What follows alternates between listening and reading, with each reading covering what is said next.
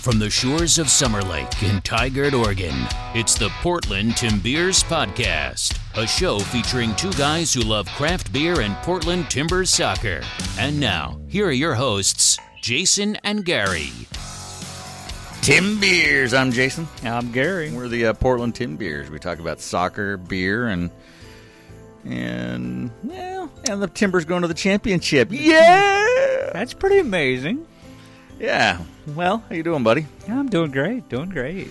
Good, good. Well, uh, part two of the Legacy series with Alan Yes. Sprint. So, uh, part one sitting out there, been uh, 45 minutes, hour long. Yeah. And uh, pretty good reception so far. People are enjoying uh, listening to Alan tell some old stories about uh, beer. So, Yeah, the first of our Legacy series. so we will follow it up with part two this evening. Um, and then we've got some uh, Kickstarter beer news, all that type of stuff, as well as probably some talking about the Timbers Championship Oh, yeah. uh, run here. So that's kind of an unexpected thing uh, that happens next weekend. So yeah, unexpected and will be pretty cool if we can pull it off. yeah, you remember where we were the last time the Timbers were in a championship? Oh yes, Where at? Columbus, Ohio. No, What do you mean no? 2018, Oh, they lost that one, didn't they? and they were in Atlanta. Yeah. And where were we? Um, 2018. I don't recall. We live casted from Joe and Jay's Pacific. oh, that's right. Yeah. Yeah. They give us all that all that beer swag, and we Yeah. rolled out of the place two sheets to the wind. and there was hardly anybody there. That's what was. Yeah, weird. right. At Pacific Growlers and shit, it was a shit show. Like there was a ton of we had all that swag and all that. Oh stuff. yeah, it was a good time. yeah. Now So that I can remember it. well, what are you drinking, dude? Um, that's a good question. It looks like a uh, Badlands Pilsner. By Heathen Brewing. So this thing's uh, kind of a palish color. It's actually really, really good. So this is uh, part of the um, this is today's offering on the beer advent calendar. Oh, really? So, yeah, the Badlands Pilsner. it's a very good beer. Not too bad. It's nice and crisp, very clean. Very clean. Um, clear, a little bit pale. So, and almost a little bit of a, I wouldn't say citrusy bite, but there's kind of a, a zest of something in it Well, too. there's yeah, there's there's definitely the uh, oh, what would you want to call it? Um, it you're definitely getting more of the the fruit, like almost the estery type Yeah. stuff. Yeah. which is I like it. So, Badlands American Style Pilsner by Heathen Brewing out of Vancouver. So, decent beer. Four beers lined up as usual. Um, and so we'll work through these as uh, the night goes on. But uh, yes. kind of a full spectrum of colors here. Yes, there are. We go from light to uh, fairly dark. Yeah. All right, man. Well, let's just jump into this interview. Uh, here's Alan Sprints part two. So first off, I just wanted to thank you for clearing my tongue and clearing my taste buds because Jason, the asshole that he is, served me a I got a syringe full of Lupo Max from Yakima hops. So the extract hops, and uh, so I was like, "Hey Tim, put a little something on your fingertip." Um, and so prior to this interview, uh, Tim put a piece uh, on his, and he hasn't been right since. I've had not been right since high school. But that being said, Now the they're just Lupomax, hoppy. yeah, I've had three bottles of water. I've had two beers. I've had a smash burger, which folks, if you get a chance to come here and have their smash burger on, I believe it was Friday, Saturday, Sunday until they run out, which is what it's advertised as us. Who does make the buns? that's Alan. Alan makes the buns, man. Alan makes really good buns. And now you've finally cleared my taste bud. This will all get cut because everything I ever say on this podcast gets cut. But thank you very much. Could you, once you're done with that sip of Otto, which thank you for bringing this out, um, can you just explain what it was like to be friends and what the collaboration was when there was 5,000 nationwide brewers, 500 versus what there are now and and the relationship of like you and Rob and Kirk and you mentioned Star Brewing and six others that are now extinct. Just what the Portland scene was like. Well, I think this ties into the Brewers Guild too. So let's talk a little bit about the Brewers Guild and kind of the importance of that, because that's where the, a lot of that foundation actually, uh, that relationship actually occurred, right? Yeah, I mean, originally uh, the guild was called the Small Brewers Association, uh, but the group that actually was doing the Oregon Brewers Festival was called the Small Brewers Association. So the Small Brewers Association was Bridgeport, Widmer, and Portland Brewing, and they didn't want the Brewers Guild to be using the same name that they had, so they were going to sue the what's now the Brewers Guild, uh, and so we had a meeting up at um, Mount Hood Brewing in Timberline, and uh, what are we going to call this group now that they're going to sue us? They don't want us to use that name anymore, and so I had been to Belgium, and uh, uh, Brewers Guild was a very old thing in Belgium, and so I suggested that we call ourselves the Oregon Brewers Guild, and uh, the rest is history. Now there's Brewers Guilds across the country. Uh, the one here in Oregon was the first, uh, and now I think there's one in every state. How active is the Brewers Guild now? Well, the Brewers Guild is very active, uh, you know, in certain areas of our life. Uh, I believe that um, almost 200 of the 250 breweries that are here in Oregon are members of the Brewers Guild. Uh, they work uh, for us all on legislative issues and a lot of educational things, and um, it would be a great loss not to have our Brewers Guild. Um, I'm actually looking for a, a, new brewer right now, and the Brewers Guild has a website that advertises uh, for jobs, and so I was able to list the job for brewer on on the Brewers Guild site. So. Right, so you can solicit for people that are in the area that may be looking for work, and, and members can do that. Um, so I'm not going to ask you for who's not in the guild and who's not participating, but um, talk about the Oregon Brew Crew and some of the brew, the importance of some of the brew clubs that are around to craft brewing. Well, I think that uh, there was a time where all of the uh, inspiration and new energy for breweries in this country came from home brewers. Um, nowadays, I think a lot of that uh, is more professionally trained. There are a lot of people who go to brewing schools who end up becoming uh, brewers in breweries. Uh, when I started, nobody had really gone to brewing school. Right. Uh, and so those kind of things are different. Brewers today, I think, are much more educated than I am or was at the time, and uh, I think that's a good thing for the consumer. I think beer right now is as good or better than it's ever been. There are more beers to choose from. It's it's such a fantastic time to be a beer drinker. Uh, being a brewer is getting a little difficult because there are so many mm-hmm. brewers, and um, I feel fortunate that we have a little bit of an alley, a lane that we're in, that we make a certain kind of beer, and there aren't that many other brewers doing what we're doing. Uh, I used to think that they couldn't make the kind of beers that we make, uh, but that's really not true. There are a lot of other brewers that make very similar beers uh, that are really fantastic, uh, and we're inspired by a lot of other brewers in this country now too. So it's a good time f- for us, um, but you know, I'm getting tired. It's been 30 years, and uh, I don't feel like I did 30 years ago. Well, let's talk about tired. So, COVID hits, right? So, changed everything. You built this beautiful building, tap house, um, a lot of stuff happening. You're expecting people to come in, buy your beers. COVID hits, that shuts things down.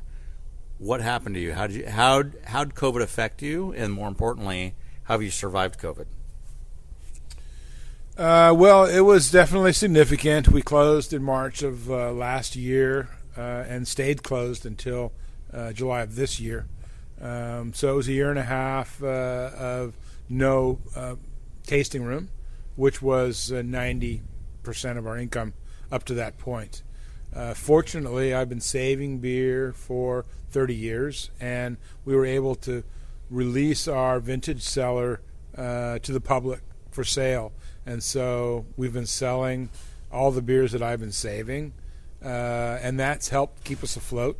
So there are a lot of people across the country that have bought beers from us, and it, it really has helped uh, keep the door open. Um, we did have a bit of a wholesale business when we closed, and so thanks to our distributors, we're able to maintain that wholesale relationship, and we still send beer to a handful of different states. We send some beer to Europe, but some beer to Asia, uh, and uh, it's a way for us to survive without having the tasting room. Man, each answer offers me like so many paths to head down, and so I'm like, do I head here? Do I head here? But let's stick on COVID and the cellar. So I remember watching you on Twitter. You're quite active in Twitter, and um, I remember you the very first time you started posting about you're opening the cellar and you're going to start sending bottles, uh, and the, my gut was like, ugh, like oh my god, these guys have been affected by COVID. What's going to happen to Alan and Hair of the dog? So with that. Um, how has that been? And I mean, that's obviously kept you and it sustained you. And eventually, you have to empty out the cellar. Like the the cellar can't be the cellar forever. Well, I'm a pretty good saver. Yeah. and and for a long time, I think it was frustrating for people that came to our tasting room because I would not allow them to take the beers to go. Yeah. You had to drink them here, and so that was a an, an effort uh, from me to try to make sure that we had these beers for 10 or 20 or 30 years to come. But after COVID, I'm not sure there's going to be 10 or 20 or 30 years right. to come. And so uh, everything is for sale now. And I saved a lot of beer. So we still have plenty of beer.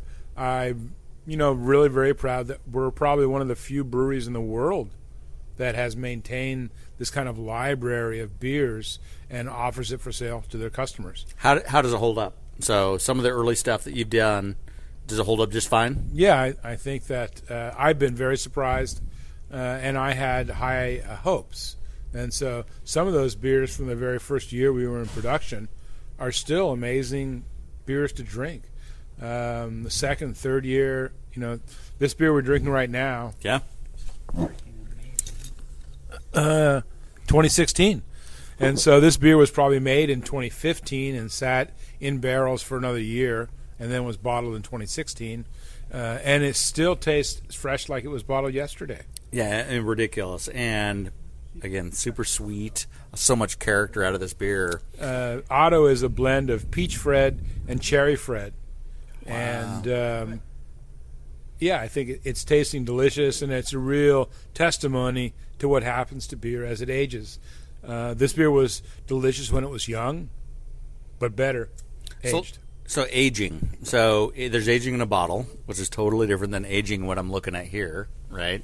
So these casks. Well, there's some some things they share in common, but yeah, there's differences. So your beers in the bottle, right, have a lot of malt character. They've got a lot of sugar, residual sugars traditionally inside of them, is what I would say. Um, and so they age better in the bottle, much more like a wine. I think so. I mean, the alcohol content also helps. Yeah, right. Uh, that's a big thing. Um, yeah, we haven't really experienced big problems with aging beer in barrels for eight years. I don't see wax tops. No, well, yeah. I, don't I don't believe that really helps the beer much at all. It just frustrates the beer drinker. It just increases the price by about five bucks a bottle. is what happens. So.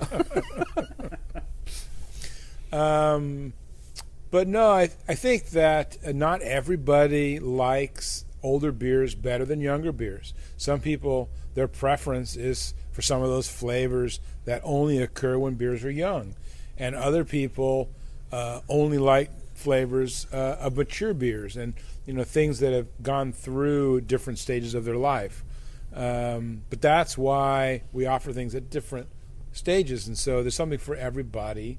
And I also think that you can appreciate those different stages of right. life. And so you can appreciate the barley wine when it's fresh and has those great hoppy characteristics right. that fade as it ages and also becomes an interesting beverage when it's 10 or 20 years old. Yeah, I mean, it's, and I'm not a mic, but I, it's one of the things I appreciate about beer is that, again, um, a lot of people talk about the oxidization of this beer and it doesn't hold up in the bottle. And to me, it's it's a spectrum, right? It, it, yeah, it's not the way it was when it came out, right? But it is the way it is today, right? And it's just a different way of looking at that. and and I think people are too much of I want it like it was when it first came out. That's the way it tasted, and it's that whole evolution of how it should be, and changing that mindset, which is what the wine mindset is. So, no, you have to appreciate those changes. Yeah. So when when you look at your barrel aging program, one one of the things I'm always interested in from a barrel aging standpoint is especially when you start looking at eight years in a barrel, how much loss are you guys achieving in that barrel, or, and how do you how do you account for that? I mean, for eight years, that's a long time in a barrel. Excuse my chewing. No problem. Well, fortunately, I'm the boss, and I don't need to account for those kind of things. yeah, Gary. We don't really measure the volume we get out of the barrels. I understand that there's ullage and there's things that happen as beer ages, um, but um, there's no expectation there's going to be a certain number of, of gallons Okay. in a barrel. Uh, so uh, if we look behind us, uh, I, don't, I can't see the ages on those barrels, but I know those little barrels up on top are from Stone Barn Distilling. We did a project where they aged Adam uh, in, or they aged their rye whiskey in Cherry Adam barrels, Okay. and then they gave us some of the rye whiskey barrels to age Adam in. And so those very small barrels up on top of the rack have probably been sitting there for six or seven years. I don't necessarily have a timeline on when they should be emptied. Uh, this is kind of new territory as far as breweries go, and you know, uh, a lot of my feeling is the longer the better. Well, the thing I love about this is is one, you're still brewing on a four barrel system, and then the the barrel aging process, as you brought up, you're the owner. You don't give two rats asses about quantity that comes out of the barrel. It's the quality that's coming out of that barrel. Sure. And the the one thing that really stands out to me that's so impressive is there's not too many brewers out there that can can pull that off, and it's because you don't owe the bank anything. So it's more the love of what's going on with the the beer itself instead of the dollar driving what the business is doing. And I absolutely love that. Well, thanks. Thanks. the stock owners impacting what you do, why you do, and it's you and it's your taste buds and it's your chasing what you know is right. That is amazing. All right, so I'm surprised I gave the mic over to these guys, but um, I, but they didn't ask it. So I'm looking at this concrete Richard Pryor. So let's talk about Richard Pryor. So Sure. because I know it's on Fan- their minds. Fantastic comedian. Yeah. So wonderful comedian. Um, and we can talk comedians all day. So Chris Farley, Belushi, I mean all these. But Richard Pryor standing in front of me. What's going on with Richard Pryor? What Uh, what is it produced? Why is it there? And what difference does it make? I think it was probably about 10 years ago I became aware of this type of fermentation vessel. Uh, they're a little more common or a lot more common in the wine world. Right. And so there's a place in Northern California, Sonoma Cast Stone, that has been making these vessels for wineries around the world for some time. And they decided that uh, they would market to breweries. They invented a vessel that looks a little more like our cylinder conical stainless steel tanks that has a funnel on the bottom, almost like the inverted egg, Yeah. where the funnel is on the bottom. Uh, and that was uh, for the brewing world, but I kind of saw a little more potential in this shaped tank. And so this is made for the wine world. We've used it for oh, 20 or 30 of different beers we've made. And um, over the years, I've learned to use it in different ways. Originally, I thought of it as a big barrel, but it's not a big barrel. And so now I use it uh, as a fermentation vessel. Okay. Beer spends a week or two weeks at the most in that tank. And because of the thermal properties of the stone, because of the shape of the vessel, it creates a more gentle beer, I think, more soft, rounded edges.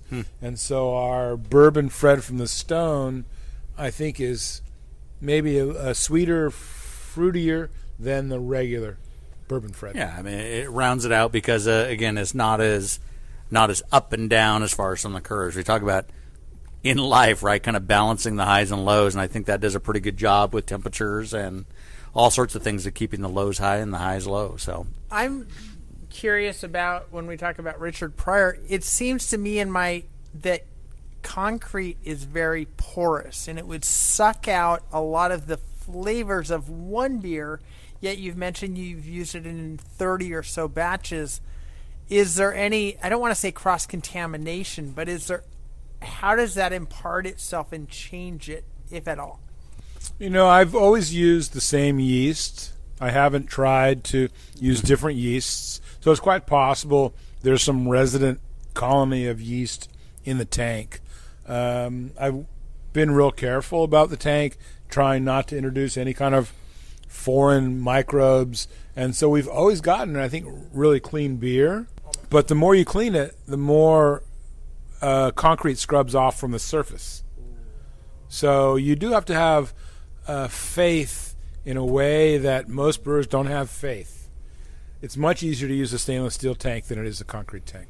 Well, I think it's kind of like the again the the Belgians, right, which are using oak or wood or vats, right? And so you just take on the character of what it is, and so it is what it is, and it, kind of the open air fermentation thing, right? So if I if I have a airship or a cool ship rather, um, it's just going to take on whatever its essence is. Well, I, am I'm impressed by the egg. So I look I look at this huge egg, and uh, again, I'm thinking about smoked meat.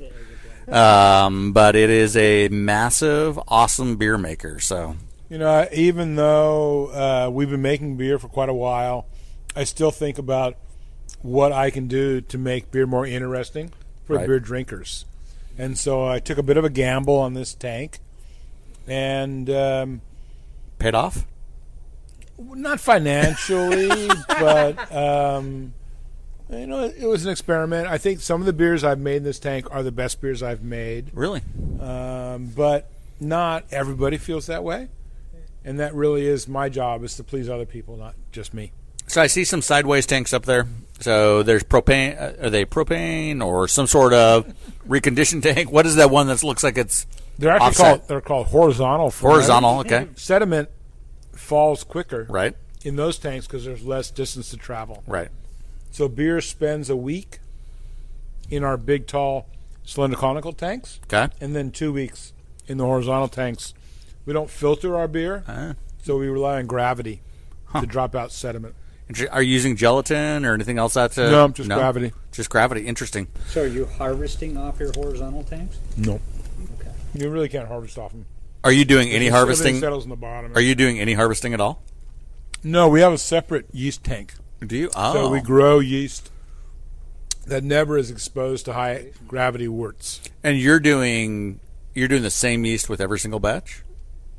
For Roughly. the most part, yeah, we've done some collaborations with different yeasts, okay. but we use uh, a Scottish yeast from Wyeast. Uh, Man, you are magic! Like every single time.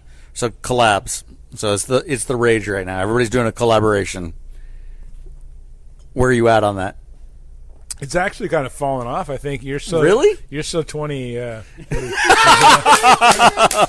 you're so you're so twenty nineteen. Twenty nineteen. All right, look, I'll, I'll walk down the path. But that being said, who are you collabing with? Well, uh, right now, I don't don't have anybody. Who have you collabed with? Oh, we, have had some fantastic brewers from around the world. Uh, Shiga Kogen from Japan, Toccalmatto from uh, Italy, uh, Belgium, we've had the De Struise, and Netherlands, we've had uh, De Molen and uh, Rooie Dop and uh, Maxim. And so this this guy, this guy Allen, so just big timed us because what happened yeah, here? You know he's, he's, dropping international brewers, and like the guys now are like, oh, I collaborated with Barley Browns, I collaborated with Double Mountain which are great, right, in the region. Brewers. But Alan's pulling out international brewers yeah, that he the last do. collaboration I did was in Bamberg. We brewed with oh! Narke and Gänstaller. Yeah. so, what percentage of those collaborations, that I'm drooling over here, are them coming here versus you going there? And can you explain the process of how did that start? And is that a brewery or brewer that you admire, or do they reach out to you, etc.? You know, it's it's been different uh, on different occasions. A lot of times, I rely on people in those parts of the world. Uh, we have a very good friend in Tokyo who has a bar and has been buying our beer from some time. And I said, Koji, who should I work with in Japan? And he's like, Oh, you have to work with Shiga Aigo is the best brewer in Japan. Wow. And so we went to Nagano and we brewed with Aigo, uh, not once but twice. And he is a fantastic brewer. He's also come here several times. Mm. I've actually gone to Belgium with Aigo and we brewed at Struise together. Wow. And so uh, it, it, it's really been uh, fantastic for me as a brewer to work with people from other parts of the world and realize that even though we've grown up so differently, we have so much in common. So the lesson learned lesson learned here is collaborations are not created equal. So right, and we don't need to go much more into that, but again, international collaborations are much different than domestic slash Oregon collaborations. So thank you so much for sharing. I am uh, amazed at how many different world renowned breweries. You're not just reaching out to Oregon, you're reaching out across the globe and finding the studs of the studs, which kind of shows. Well, not I'm to not to, to brag, right but we actually have two beers on tap today in the tasting room. We have that Italian collaboration I did with Toccalmatto, mm-hmm. and we have Side by Side, which is a collaboration with De Molen and um, Shiga Kogen in Japan. So I think they were all done here. Gary had Side by Side earlier, so um, let's let's talk about IPAs. So again, you're known really? for you're going to downgrade from this. Oh yeah, IPA. I'm switching gears. So oh. let's talk IPAs. So you you admitted you chased some IPAs. So oh, I, I, like my IPAs. You yeah. like your IPAs. So, but when I think of hair of the dog, I'm not thinking IPAs, right? Well, you've been in a closet for I don't know how long. whatever, whatever, whatever. So, so, so you're heading down the path of IPA. So when I think, I'm thinking of Adam. I'm thinking Fred. I'm thinking of, I'm thinking of like more malty. Even if you were around in the '80s or in the '90s, uh, you would have done Ed, which was our uh, very hoppy uh, small beer, which we made from the second runnings from Fred. And did you classify that originally as an IPA? Because it didn't exist, right? IPA, the class. Um, we didn't really call it an IPA. No. no. I called it a small beer, and everybody right. wanted to know what a small beer was. And then after you explained what a small beer was, they decided to have a regular beer. And when the class hit, then it was like, oh, it was an IPA. Well, even Fred is an IPA. By class is an IPA. I yeah. What? IPA. How has that changed? How has that evolved? Everybody's got to have an IPA on tap because people want IPAs. What have you done to kind of adjust to that? So you you say like, look, we've been brewing IPA since the '80s, but an well, IPA we, from we the '80s have. is very even, different. Even our Blue Dot has been around for a long, long time. But it's very different than what it was early on. Not so much. Really? The grain bill is the same. The hop bill is pretty much the same.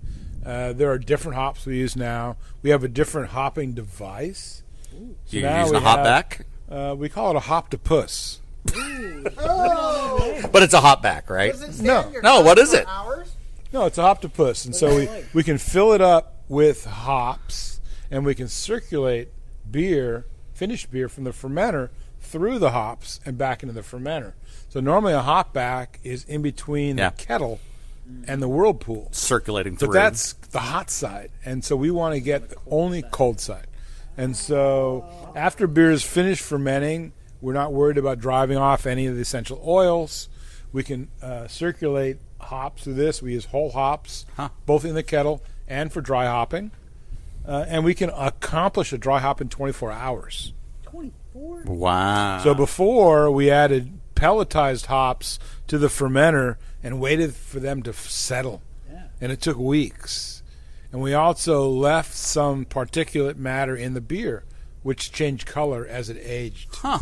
Nowadays, we're using whole hops. It happens much faster, and we have much longer shelf life. Interesting. Much better stability. All right. So you're an early adopter of the IPA phase, the phase, right? So you were brewing IPAs before they were called IPAs. We'll just call it that. So how has that changed your business model? Like people are still they come in. We talked about this early on right? I want a light beer. right? I want a pilsner. I want a something that tastes like PBR, versus I want, oh, I'll try Adam. Oh, this is the best beer I've ever had. And then there's the guy that wants the bitter beer. So how have you had to evolve your business model to deal with all the different tastes, or have you? Yes, uh, we definitely have. You have, right? We talked about light beer, and you There's you chose to offer one. between what we sell here in the tasting room and what we sell elsewhere. So I will admit that most of the beer we sell elsewhere are IPAs. The blue dot, green dot, polka dot account for uh, 75% of our package sales. Wow, that's a lot. But they don't account for 75% of our sales in our tasting room. And so people come here to experience different types of beers. They drink them in smaller glasses. Uh, it's more of a tasting experience. Uh, people are uh, investigating and learning. I think the things we sell out in the world, in the market, are people that want to have one or two of the same thing, and it's a different situation. So you have to satisfy both markets. Uh, there was a time where we packaged Adam and Fred um, three, four, five times a year, but now it's only once a year. I think we package. I think, I, and I, I actually look forward to that because it's much like a Bismuth, right? A Bismuth is a Christmas. Thanks a lot, Gary. I look at Adam and Fred the same way, where I'm like, oh, this is the time of year I got to look for that, right? But does that equate to volume and dollars the same way if I did it that over the year during, like every month of the year I was releasing it? And so I, I Well, don't there know. was a time not too long ago that we did not have a tasting room, and so 100% of our sales came from our wholesale business. great measurement. Yeah. And nowadays, it's probably only 30% of our sales come from wholesale. Hmm. Interesting. During COVID, mm, Well, during COVID, it yeah, was the seller, right? Which we didn't have any to me is tragic, business. right? Like, but it was it was all to go business, and so um, yeah, things change. It- There's definitely not as much margin on business that's not done here. We make more money on things that are sold Yeah. here. Can we backtrack? I'm sorry, we might have to go to the 90s or the early 2000s. How did you ever settle on this location right off t- I 5 to 84 to dude stealing the good hot peppery pizza? Um, this amazing location, which is east side, but it's so centrally located. And nice job in securing this location.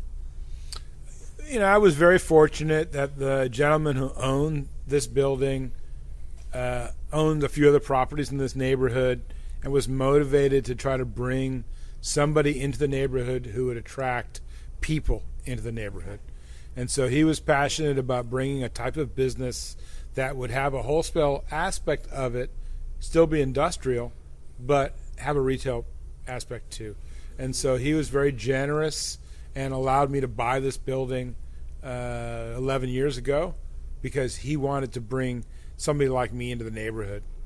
Uh, I probably would not be able to do what I've done uh, if I was looking for something today.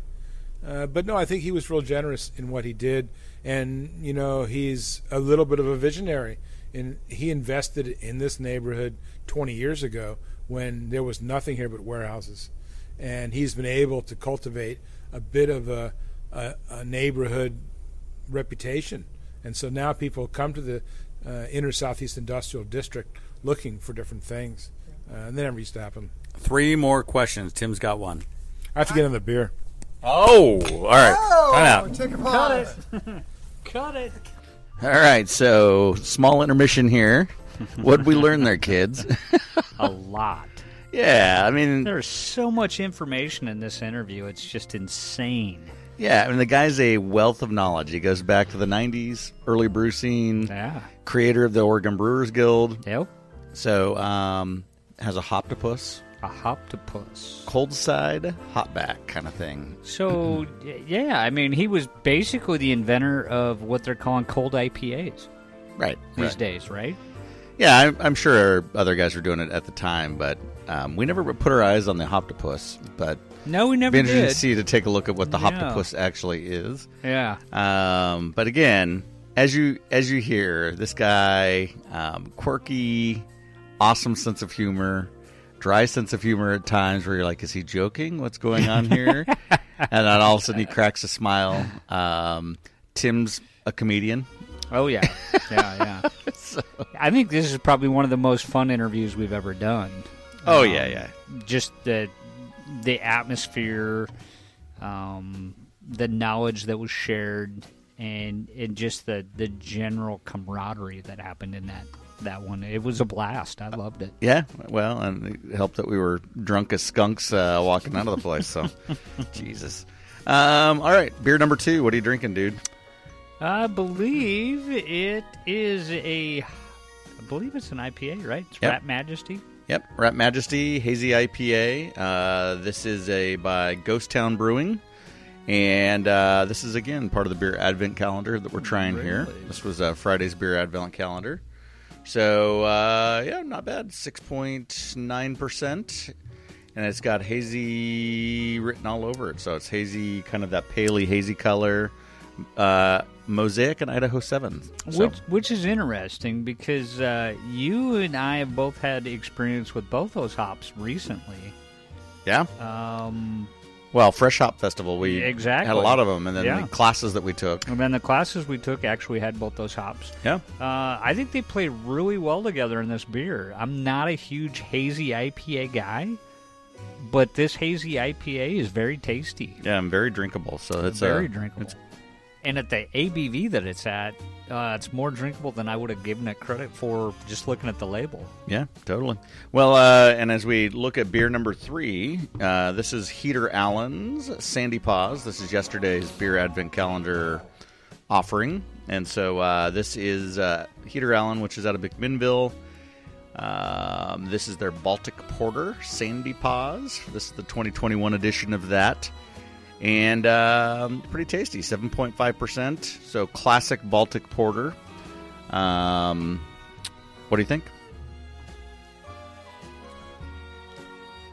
You know, I'm not a a big Baltic Porter drinking guy either. Uh, that and the hazy IPAs, but there's to me, I think maybe it's the order I'm drinking them in that, that's Oh, yeah. muting some of the taste. Uh, I'm not getting a lot of what I'd normally get out of a Baltic Porter, but that's also because I just drank a. Uh, Hazy IPA. a complete hazy IPA, you know, um, bomb in, in front of it. So, but it's very clean, um, very flavorful. Uh, love the color of it. It's got great color to it. It's great lacing on the glass. Yeah. So remember, uh, Baltic porters. If we actually really dig into a Baltic porter, um, are lagers, Yes, and they're actually lagered. They're not ale. So Correct. They're uh, done at a colder temperature there. So interesting, interesting little porter that we got in front of us. So. All right, well, let's jump into this uh, last part of this uh, Alan Sprint's Hair of the Dog interview, and we'll close this out and then come back and do beer in the news and uh, some Kickstarter and some Timbers talk. cool. All right. So let, let's talk a little bit about brewing and current day brewing. So we spent quite a bit of uh, time in the past, and um, kind of where we've been. We've talked about casks. We've talked about bottle conditioning. We've talked about the egg. Um, let's talk about beer now, right? So beer's evolved over time in Portland. The brewers have changed, and people come up with these variations. I'm doing sour, and I'm doing this, I'm doing that. Um, where are we going? We talked about school and the effect of school on beer, and right, and so things theoretically have gotten better a little bit with brewing science. Yeah, sure. So where are we going? What do you? You are the crystal ball. You're the magic eight ball. I'm shaking. Where are we going according to Alan? Well, it, it seems like we might be going uh, back to the beginning. I know that lagers have been much more popular the last few years. People are drinking uh, much more um, in the fashion that we used to drink uh, years ago, and so um, maybe there is a return to your average five percent alcohol lager that's just meant to be consumed when you're thirsty. Uh, and then I get to come next when we drink the strong beers. and so I've been told, yeah, everything goes in circles, and so does, totally. we're waiting for that circle to come back to the uh, contemplative beers. So, so when I look at Hair of the Dog and I say, look, how do we get more people here? How do we get more people interested in the strong beers? Because that's really what when I when I covered a niche for you, it's strong beers, right? So I come here and I'm like, I can have, and we talked about this. Your your whole idea of beer and getting into brewing, I can have a beer and get the same effect, right, from drinking one beer than I can drink a half rack of I natty actually ice. came up with a, a kind of a tagline: okay, go for it. less filling and tastes great. Fan- old old school, but kind of opposite, right? So, so And I but- think people need to realize that that just because they're strong beers, they don't need to be afraid of them. And a lot of people are afraid of beers that are higher in alcohol. And so I think as long as you consume them in smaller quantities, you'll find that there's actually more interesting flavors. so is there a strong beer festival? Uh, well, there is all over the, the world. Do you have a strong beer here- festival here in Oregon? Every day is a strong beer festival here in Dog. Bullshit, bullshit. No, So I how do we- how we, we- sell beer in tasting glasses? You can get four ounces of more strong beers than you probably should be tasting. That's a great point. Right. So what I'm where I'm going with that is in the social media world and in the current world is how do you, how do you make hair of the dog relevant today? Because eventually the pendulum will come back from light beers, the pilsner lager stuff, to strong beers, right? So, but what is the mechanism that we do that? And so you're you're active on social media. I would actually say that you're more active as an owner on social media than most owners on social Wow. media. So, Wow. The, like Well, I said, my son this- doesn't believe that. well, maybe he can take it next level. So, You know, but what is like- next level? You know, like you said before, one thing that I can rely on is that I need to lean into what we're known for. Yeah. And so I'm not necessarily trying to reinvent the world. I'm trying to provide people with something that's really pleasurable that they might not have experienced before. yeah, For some reason, I always wanted to be unique and different. And I, I think that in some way, I am unique and different. And so, um, a lot of the beers that I make are not necessarily new beers.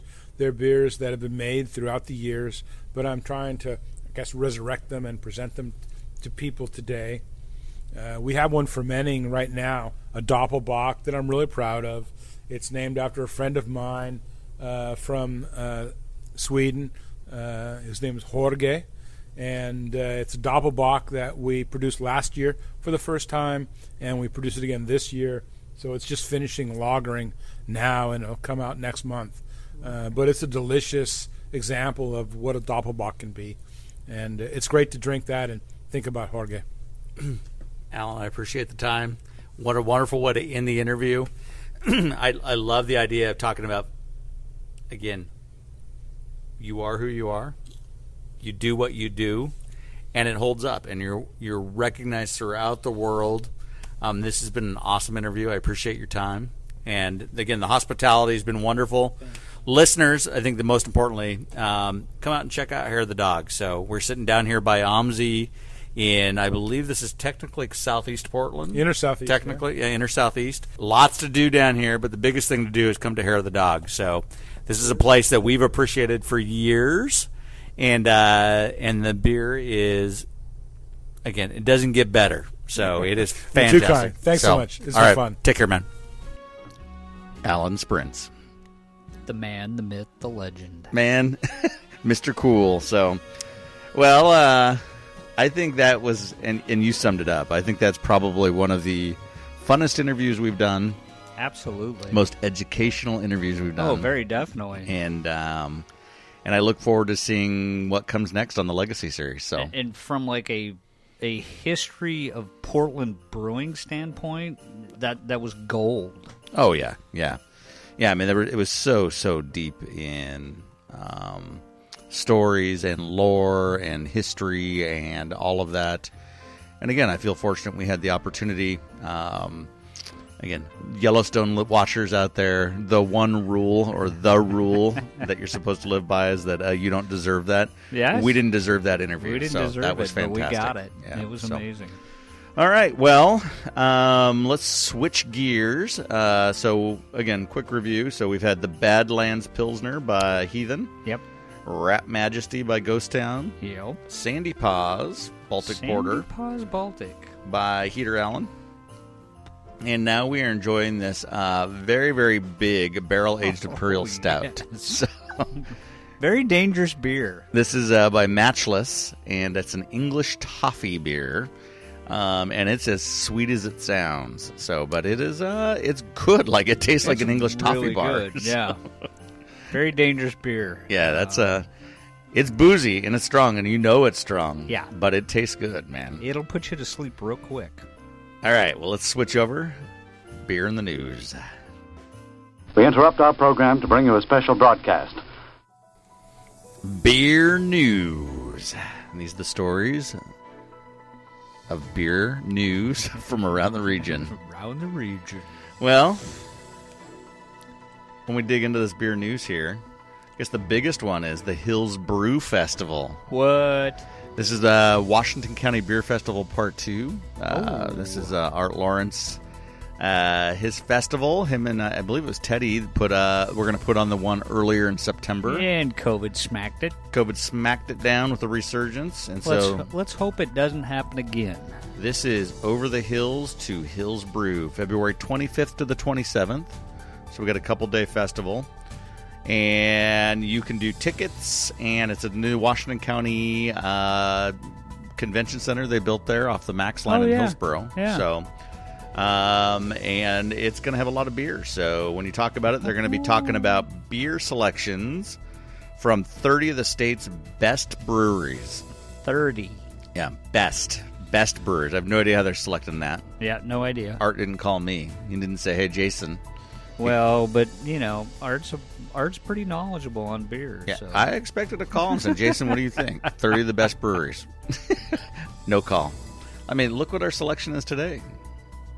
it is pretty fantastic. You know I'll what I would tell that. Art? We need to do all English toffee beers. All English toffees, That's it. Yeah. Ever thirty English toffee beers, all barrel aged. barrel aged beers. So. Yep. So, anyways, uh, Hills Brew Festival, February 25th to the 27th. Um, looks like it's going to be a great time out in Hillsboro. So, sign up and go to it. But that's uh, the biggest thing on my mind is like, how do I go to that thing? That's right around the time Dark Arts is usually. Yeah, what is that? Like a Friday, Saturday, Sunday thing? Yeah, I think it's Friday, Saturday, Sunday. Yeah, that is right about the same time frame as Dark Arts. Well, they called off Dark Arts. Dark Arts is not going on this year. And then the other thing is, because we went two years ago, Yeah. um, Dark Arts has decided to do this membership thing where they've got basically a club or Fort George's, Oh. and you basically get pre-sign up in to be a part of their club. Uh huh. And Dark Arts is part of that, as well as the Lupa Festival they've got, Oh, the uh, big hoppy festival thing. Interesting. So yeah, it'll be interesting to see what happens to Dark Arts. Because, Everything's going clubbish. yes, clubbish.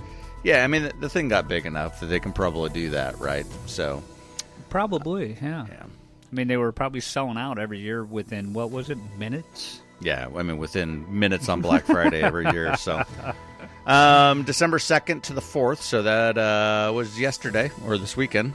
Uh, was the Washington Brewers Guild 2021 Washington Pint Days, um, and so that was taking uh, place at the Washington Brewers Guild member brewery. So basically, it sounds a lot like uh, Zwickel, but for the Washington But side of the things. Washington so side, yeah. we'll have to get an update on how that went this past weekend.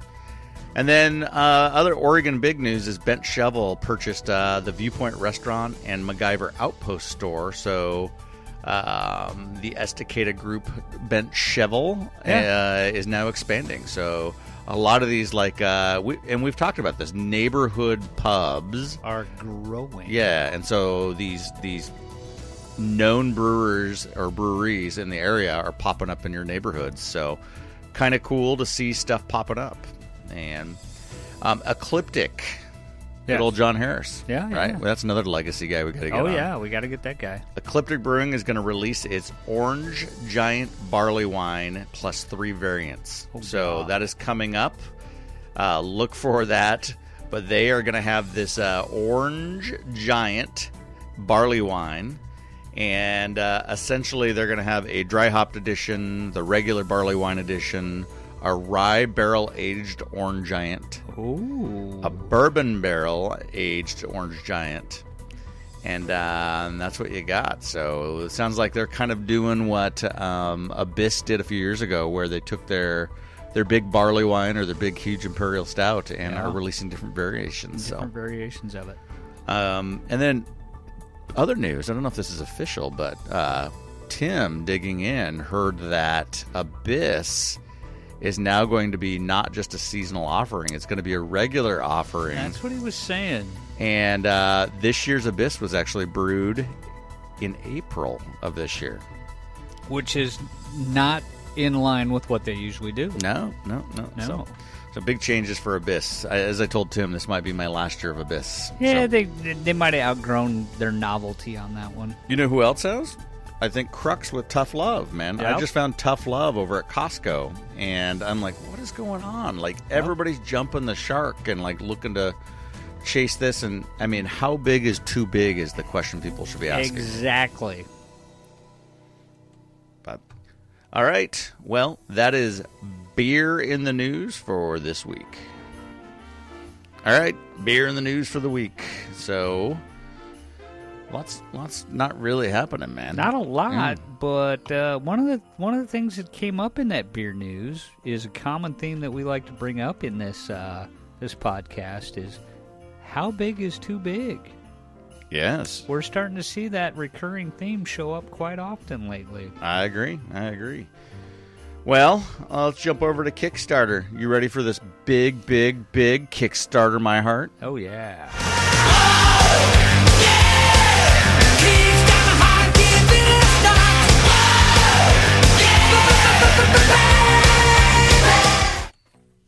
Kickstart my heart. this is where we uh, look at the crowdsourcing on Kickstarter to see what's going on in the beer world. So, Yeah. some of our favorite beer inventions, beer games, have come from Kickstarter. They even, have. even breweries, Yes. Timber Patch Brewing. So, Timber Patch Brewing came from it. Well, let's let's check in with a couple of these. I don't see too many new projects, but uh, certainly we talked about a few weeks ago um, a couple of these. So the Dog Pub and Beer Darts, the game, Yeah. um, are sitting there, and Beer so darts. How are they doing? uh, Beer Darts is sitting at forty nine percent funded, ten days to go, and they are currently at forty nine hundred bucks. So Wow. they're well short of their ten thousand dollar uh, goal with ten days left to go. That one I can just see a lawsuit happening. Yep. Just saying, guys. beer darts. So, and then the dog pub. Hang with your dogs and friends at the same pub. Um, this has 44 days to go. This is a new one, Yeah. much like the Paws and Pints we talked about a few weeks yeah, the ago. dog park one. Yep. And the dog park is uh, sitting at 126 bucks. Ooh. 22 days to go, and that 126 bucks means it's zero percent funded. Yikes. Yeah, so I don't think people are too into the dogs. They're probably and- not into drinking and having their dogs run around. You know, I think they're not tapping in. Like dog park people are like fired up, and so I think they need to advertise this on a social media post. Yeah. to dog park people. Yeah, they probably do. because I think would people would go for it. then. Yeah, Yeah. Um, but got to do- get the right channels. totally, you just got to find that. So, but the dog pub, which is totally different, it's in Asheville. Um, hang with your dogs and friends at the same time. We used to have one of these in Tigard. Um, it's sitting at a, a one dollar being pledged. Forty-four days left to go. A buck? One buck somebody gave. Wow. And so uh, this is again a dog pub. It's a private dog park that serves beverages. Ooh, private. Private, yeah. Yeah. Yeah. Yeah. yeah. That makes sense. So Asheville, North Carolina. So if you're interested in uh, and you're, in the North Carolina area and you want to give some money for a private dog park That's that the serves one. beer, this is the one. So, Absolutely. um, and I'm just looking through here. Beer facts. Well, as we jump into beer facts, I thought we'd check back in with those guys and see what happened to them. Um, They were fully funded, weren't they? Yeah, they fully got funded. Sixty-one backers pledged fifty-four hundred bucks and change, and uh, as of October thirty-first, this thing's going to print. So Nice. these guys are dialed in. So, Cool. but that is a that's a look at what's going on in the beer world on Kickstarter. There's no homebrewing stuff lately, None. and um, a lot of beer games. We see a lot of interesting beer games. Um, people are getting bored at home. They are, they are, yeah. So and lots of beer like glasses and slash steins, Yeah. but no like cutting edge homebrew stuff. Wow. But I mean, maybe we need to invent something and put it on here. Well, you know what happens when people sit around and drink beer at home, right? You take a nap. Yeah, they lose their whole creative side. It just kind of disappears. That's right. That's right. So, all right, beer kickstarted my heart. All right, we're back. You hear that fan noise? yeah. Recognize the song? No. Well, the city's been so quiet since the boys in green went back. But it only took them Green is the color, baby. You know what time that is? it's time to talk some Timbers. Yeah, time to talk timbers, boys. Well, so um, for the listeners, those that don't know, this is an old vintage Timbers Army song. Uh, not Timbers Army song, Portland Timbers song from back in the day. Way back. So this is in celebration of the Timbers making uh, the final. So Yes. hats off to the guys. Um, I didn't think you had it in you. So I, I didn't either. Um, it, it's amazing they pulled it off. Uh, it'll be really interesting to see the impact that uh, Sibo may or may not make in the last game oh yeah, because they had him on the bench ready to go. But uh, it was good they got to rest him, so it'll be interesting to see if he's fully healed. I don't think he's going to be. Um, but but I think they're going to need everything that, that they've had in the past few games and a little bit more to pull this one off. Yeah. I mean, so for the listeners that don't know, uh, Portland Timbers are facing New York City uh, in the uh, MLS Championship, and it will be hosted at Providence Park, Which is Um, amazing. First time ever that a trophy's been hosted here, as far as a major trophy. Mm-hmm. And uh, so we come in as a uh, four seed, but uh, had more points than New York City. Correct. And so that's the reason we're hosting it out. Yep. So it should be a, a good match. So uh, again, we've had some injuries um, all season. Yes. You think about Polo and Williamson and some of the key key starters. Some of our key guys. And then Seba in the last game uh, pulled up lame up in Colorado, and we and then didn't make the Salt Lake game because of it. well, and we lost to Asprilla due to a red card. And then of had the red card, Now yeah. the question is, is Asprilla back for this game? He is back, yeah, yeah, Well, there we go. Yeah. So, So we got some speed back. well, remember he's the player of October. He's Mister yeah, October. Yeah, and we're in December now. yeah. So there's that's two months removed, man. But the speed, the speed's a threat. That's right. Speed's a threat. So, so I don't know. I'm not. I'm not offering predictions. I think uh, I went into the Salt Lake game thinking we were going to get blown like two one, three one. Yeah, and we pulled it out. we came out and punched him in the mouth, and we did it. So It was nice. uh, we'll see what New York City looks like. Uh, they certainly have the Golden Boot guy. They do. but he did not look impressive in the last couple games. No. and so uh, we'll see. We'll see what this looks like. So he. Um, Dangerous dude, dangerous team. Uh, obviously financed by, I believe, Man City finances the team. So uh, A lot of money there. a lot of money, a lot of hype going on about this team. Yeah. They'll play at Yankee Stadium, so they're used to playing on smaller fields like ours. Which, which, yeah, you know, that could be a benefit to them, but it, it could also go, you know, go against them. Yep, yep, totally. So I don't know. Um, so the big the big deal now is that the Timbers Army's all up in arms. All the all the usual cast of characters is up in arms about. Um, a, they want the investigation about what happened with the Thorns thing figured out before they're Oh, going to renew. sure. So a lot of them are like holding out. They're not buying beer. They're not buying concessions. Yep. And they're not renewing their tickets until there's full transparency. Sure. Well, what the Timbers did for the championship game said, well, we're giving priority seating to those that have renewed. Yes, they did. So the Timbers Army are like, wait a minute, that's not fair. We want to know the outcome. And it's like, dude, You got to renew. yeah, you got to renew. You So- got to lock those tickets in, so they got to know what seats are available to the ticket waitlisters. Yep. So the the idea there is that again, you you can protest, but as as I taught my son when he was a young kid, you can make decisions, right? You can show choose to throw a tantrum or protest or whatever you want to call it. Yep. But there's consequences for your actions, right? Exactly. And I love it when grown adults are like, there shouldn't be consequences. Hmm, and there's there consequences. Yeah, life has consequences. Well, and the funny thing is that, that that all those clowns aren't aren't thinking about from the front office's standpoint is the first game in 2022 for the Timbers is in February. right, right. That's not that far away. no. They have to know what seats are going to be, be available for waitlisters. So those ass clowns just can't sit on their hands, not renew. It's it's just it's a business thing. Right, and And and, it's they're a using it, crunch and they're using it for the championship game, which Yeah. again isn't the isn't the way I would necessarily do it. But again, calling foul about it when you're protesting and and throwing a tantrum is Well, and a lot of that is taken out of their hands by the league too when it comes to the championship Right, game. right. So it is what it is. Yep. Well, so predictions at all for the game? You got anything you want to Uh, offer? nope, I've got zero predictions. Um, I've had zero predictions from the playoffs on. Yeah? I didn't expect them. One, I didn't even expect them to make the playoffs, and they proved me wrong. Didn't expect them to win the first playoff game. They proved me wrong. Didn't expect them to win the next one. They proved me wrong. So they've been proving me wrong the whole time. I hope they continue to prove me wrong. Yeah, I don't know. Like I like I said, not making predictions. Other than I think it's going to be a tight game. I think there's the potential for a loss, big time. Um, but we'll see. We'll see how it goes. So, You know, if they can get a quick goal, that might change the whole atmosphere. well, that's what happened to Salt Lake, right? Exactly. That, first goal against Salt Lake, It just crushed them. right, and then they had to open it up, and as soon as they opened it up, right, we just transitioned, countered, and them. killed them. So, Yep.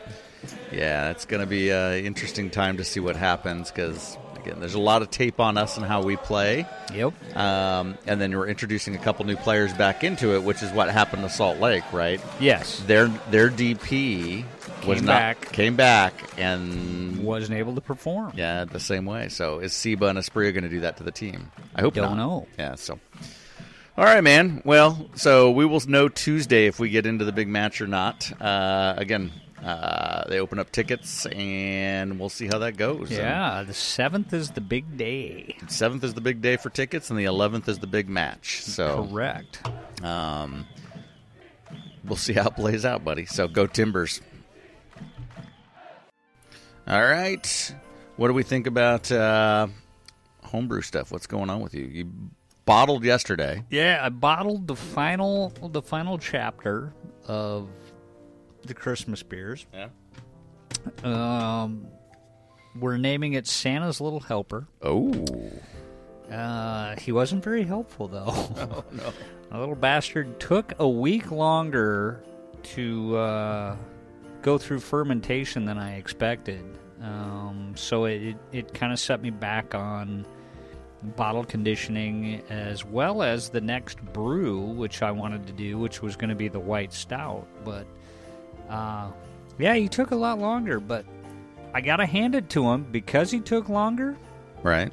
The ABV's a lot higher. Is it nice? Um, the anticipated ABV on him was 7.1, and Whoa. he decided to turn around and kick it out at 7.5. So Jesus. it's going to be a good winter winter warmer beer. Wow. uh, without a doubt.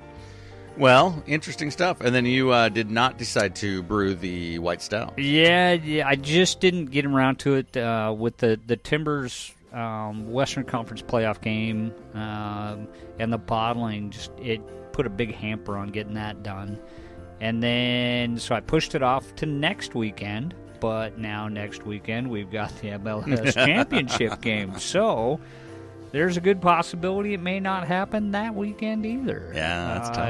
Especially if we're drinking a bunch and having a lot of fun on Saturday. Yeah, I, I have a feeling. Um, it, it, it may just get delayed. It, it may be a, a mid December beer and gets put on tap in January. Wow. Well, I have not brewed anything, but uh, certainly my other little hobby, though, I introduced. Um, I did some apple brandy, Oh, really? And so I took. Uh, this is my second second batch of apple brandy, and the final run of the apple brandy, I took a tea bag Okay. full, uh, a stainless steel tea ball, I will call Okay. it, Yeah, yeah. yeah. full of mulling spices, and I dropped it into the boiler. And so the liquid that came out was apple brandy with mulling spices. Looks like some mulled wine kind of stuff. Yeah, but from a brandy Oh, perspective, yeah. So it is. Uh, The Christmas special. it is an inter. It actually turned out amazingly well, and so it got me good, thinking. good. I was like, how? What? uh, What else can we do? So, yeah, um, so I've been toying around with that, but that's fantastic. yeah. So, all right, man. Well, let's uh, close this bad boy out. We're sitting at an hour and five minutes. Um, hope you listeners enjoyed the Alan Sprints Legacy series. Yes. Uh, we are planning our second Legacy series coming up soon. Uh, we'll announce that very quickly here. And uh, but first, we got to get through this Timbers Championship. Yes, so, we do. um, as always, rate us, follow us, listen to us, tell your friends about us. We appreciate the follows. Uh, Timbeers. Tim Beers. Oh yeah, and go Timbers. Oh, you gotta go Timbers.